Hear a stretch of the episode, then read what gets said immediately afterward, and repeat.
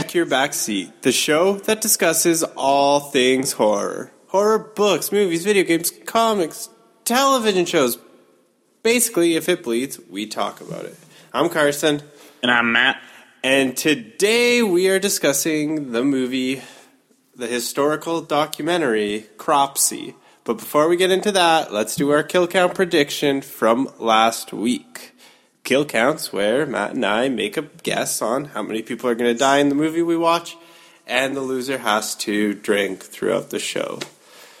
But this week we decided to, just right now, that we're not going to drink, but we'll still go over and review the count.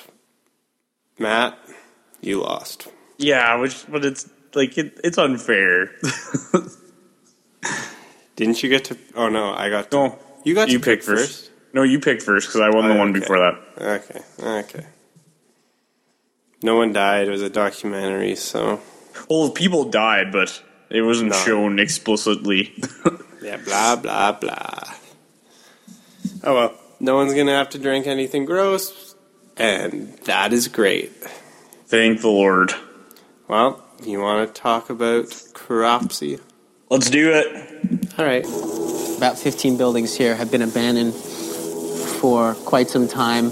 They did a lot of searching for the kids here. specifically for Jennifer and I believe Holly Ann. Growing up on Staten Island, Barbara and I had often heard the legend of Cropsy. You're supposed to have a hook and axe with a knife about this big. Cropsy was the escaped mental patient who lived in the tunnels beneath the old abandoned Willowbrook Mental Institution, who would come out late at night, snatch children off the streets. That was from the trailer of Cropsy. It is a movie about two filmmakers who investigate the disappearance of five children and the real boogeyman linked to them. Bum bum bum bum bum. Um, man, it's actually a pretty broad description, but that's what Google gives us. So, Matt, uh, what did you think of Cropsy? It it was no uh, making a murder, that's for sure. Yeah. it was That's what was sticking out in my head the whole time we wa- were watching it too. like it t- like obviously it came out before making a murder but it like uh definitely touched a few things that the, it did but it didn't do it in a very good way or clean way it was very it was all over the place and i think when they were making the documentary they sort of figured that it wasn't really going anywhere so they tried to piece together cropsy and i don't think it really worked but Yeah, yeah, it was hard to follow. but what do you think about it I kind of felt the same way. Like once it was done, it just felt like they pulled from a bunch of different stories, like mm-hmm. news stories, and then threw them together and like Cropsy. Oh yeah, and like they had like three different angles. They're like the Satanist, the like people trafficker, and they're like you decide because of the urban legends. And I was like, like it's just there was no ending. It didn't really end. Yeah, yeah. It was crazy seeing that like mental hospital and shit. I was like, Yeah, Oh damn! And that footage. Oh damn! That was some like American Horror Story season two. It is actually shown in American Horror Story. Like that's what the season two is based on. Like I'm pretty sure. That's crazy. This is also uh, uh, um, that's what oh shit, The Burning or whatever. Yeah, That movie was influenced by this story as well, I believe. because that's what it, what his name is, Cropsy, isn't it? Yeah. Yeah. Pretty influential stuff in Staten Island. I didn't realize Staten Island was such a shitty place.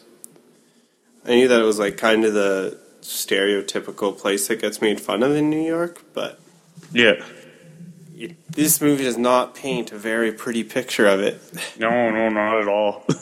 Um, it kind of illustrates the craziness of the legal system. yeah. Sort of like I love how they're they get when they do the trial again after. They're like, yeah, there's a few pu- people that were too drunk to remember what happened, but now they remember what happened magically. So let's we'll put them on trial and they can tell us what's what happened back then. I'm like, what? Yeah. They Like, and the, the girls, like, made this up. Like the girl's like 25 and she remembers something from when she's six. Yeah. and I'm like, are you freaking kidding me? oh, like I don't know. And you, you bring up a good point about the legal system. Like it's it's total garbage, and like people make up these things in your head. Like how can you how can you think how can you hate someone and not have any evidence and just judge it on his looks? Yeah. you know, like he's drooling. Oh, let's put him in jail. I don't know. And there was a lot of things that connected him to these this disappearances, but He creeps me out too because Yeah. some sometimes he looks so intelligent and it sounds like he's smart. Like he was writing all those letters, I think, right? yeah, So he's super smart, but he can be crazy. Uh, yeah, he's like a A- sociopath or whatever you call. Yeah, yeah, mental illness is fucking scary. Some of that shit, like holy fuck. Um, those buildings. I mean, I know as a kid, I used to like we, you know, you'd go haunted housing and shit. But when I was watching, like when they had the flashlight on, and then all those kids came out there, and they were investigating like the cult place, I would have been shitting my pants. yeah, Can you imagine you're investigating like this like satanic little cult location? All of a sudden you see like a bunch of flashlights walking towards you. yeah. Holy fuck!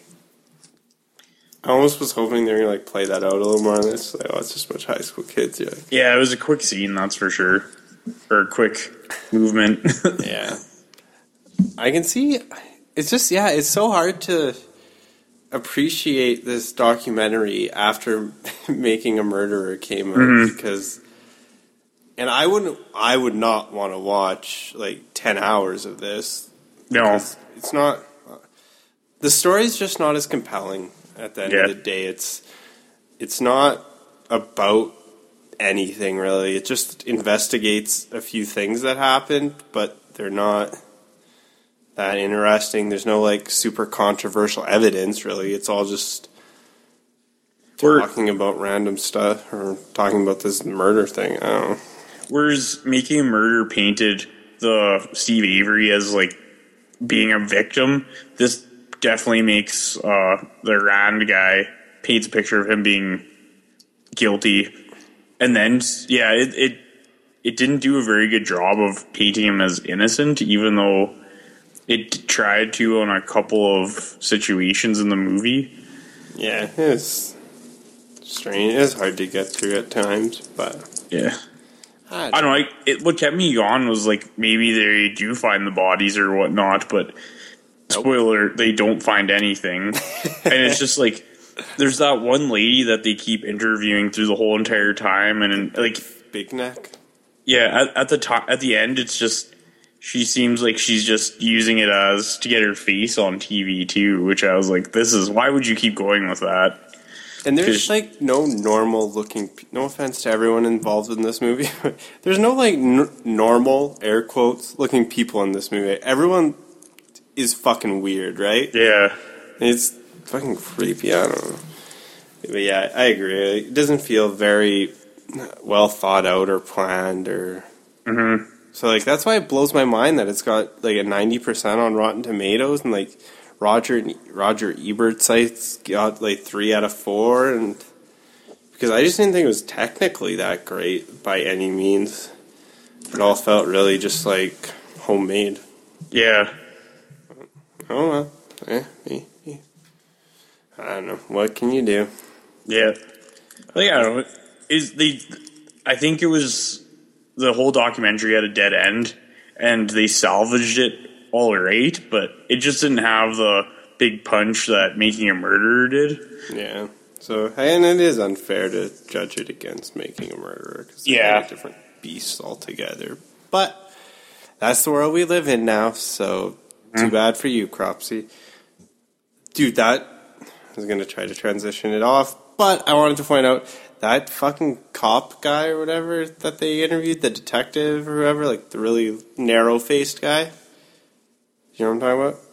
Okay. Oh yeah. Yeah. he was creepy too. I mm-hmm. thought just the way he like laughed and stuff. It's like you, you're creepy. Yeah, like and even the priest or minister guy, where he's like talking about like the rooms he lived in and stuff. I was like, He's like, I don't, I have a men, I have a mentally disabled person or son, and I put him in with this guy that's known for taking down mentally disabled people. Yeah, dude, and Ugh. that like area of, with the like rooms and stuff to keep people in it, and if there's actually a little network of people and handicapped kids and dead people, like there's some fucked shit going on in that, but Yeah, they don't really investigate it at all, and like so. I no, the whole like the the conclusions that they sort of came to, a lot of them are disturbing, but they didn't really have any concrete evidence that it was going on. Yeah, like the Satanism, and then they had like also talking about like um, him trying to cleanse the world, and uh, it was just it was disturbing. That's for sure. yeah, mishmash. Oh well. So, would you recommend people checking out Cropsy? I don't know if you watch Making a Murderer, it's not worth it. Like I don't know, it's This is I don't. Did you learn? I didn't. I just didn't come away with it with anything. like for like I guess you with the Staten Island stuff, it was pretty neat. Like seeing like the mental hospital and that part of it was good. But I'm pretty sure there's other documentaries that explore that Staten Island Yeah. um, newscast, anyways. So it it's like you could find better sources of it in different movies. It is cool how popular the like how influential the Cropsy story is, but Yeah, this documentary doesn't really touch on any of that either. So it just uh, it doesn't bring lots to the table, if you ask me. But I guess that's kind of what we do is ask us. So no go for Cropsy. Yeah, if you want to, if, if you got some time to waste, like I was just sitting in my room doing nothing. It was like an hour long, Yeah, there's but probably better movies or books or television shows to watch. exactly, yeah. All right, well, let's close the casket on this episode. Make it an urban myth. All right, you ready? Yep. All right. Well, that about does it for this episode of the show. But before we go, we have to write down in blood our kill count predictions. Nah, not actually in blood, but next week we're going to be watching Ava's Possessions. It is a mystery science fiction film about after an exorcism frees her soul, a young woman attends Spirit Possession Anonymous and meets a fellow victim who wants her demon back. Interesting. So is it, is it a comedy? it is. I yeah. Netflix said it was a comedy. Google labeled it as mystery science fiction. it sounds like it's a comedy though. We just saw it on Netflix, so that's that's the movie we picked. Interesting. I have no idea what to pick for a kill count. um,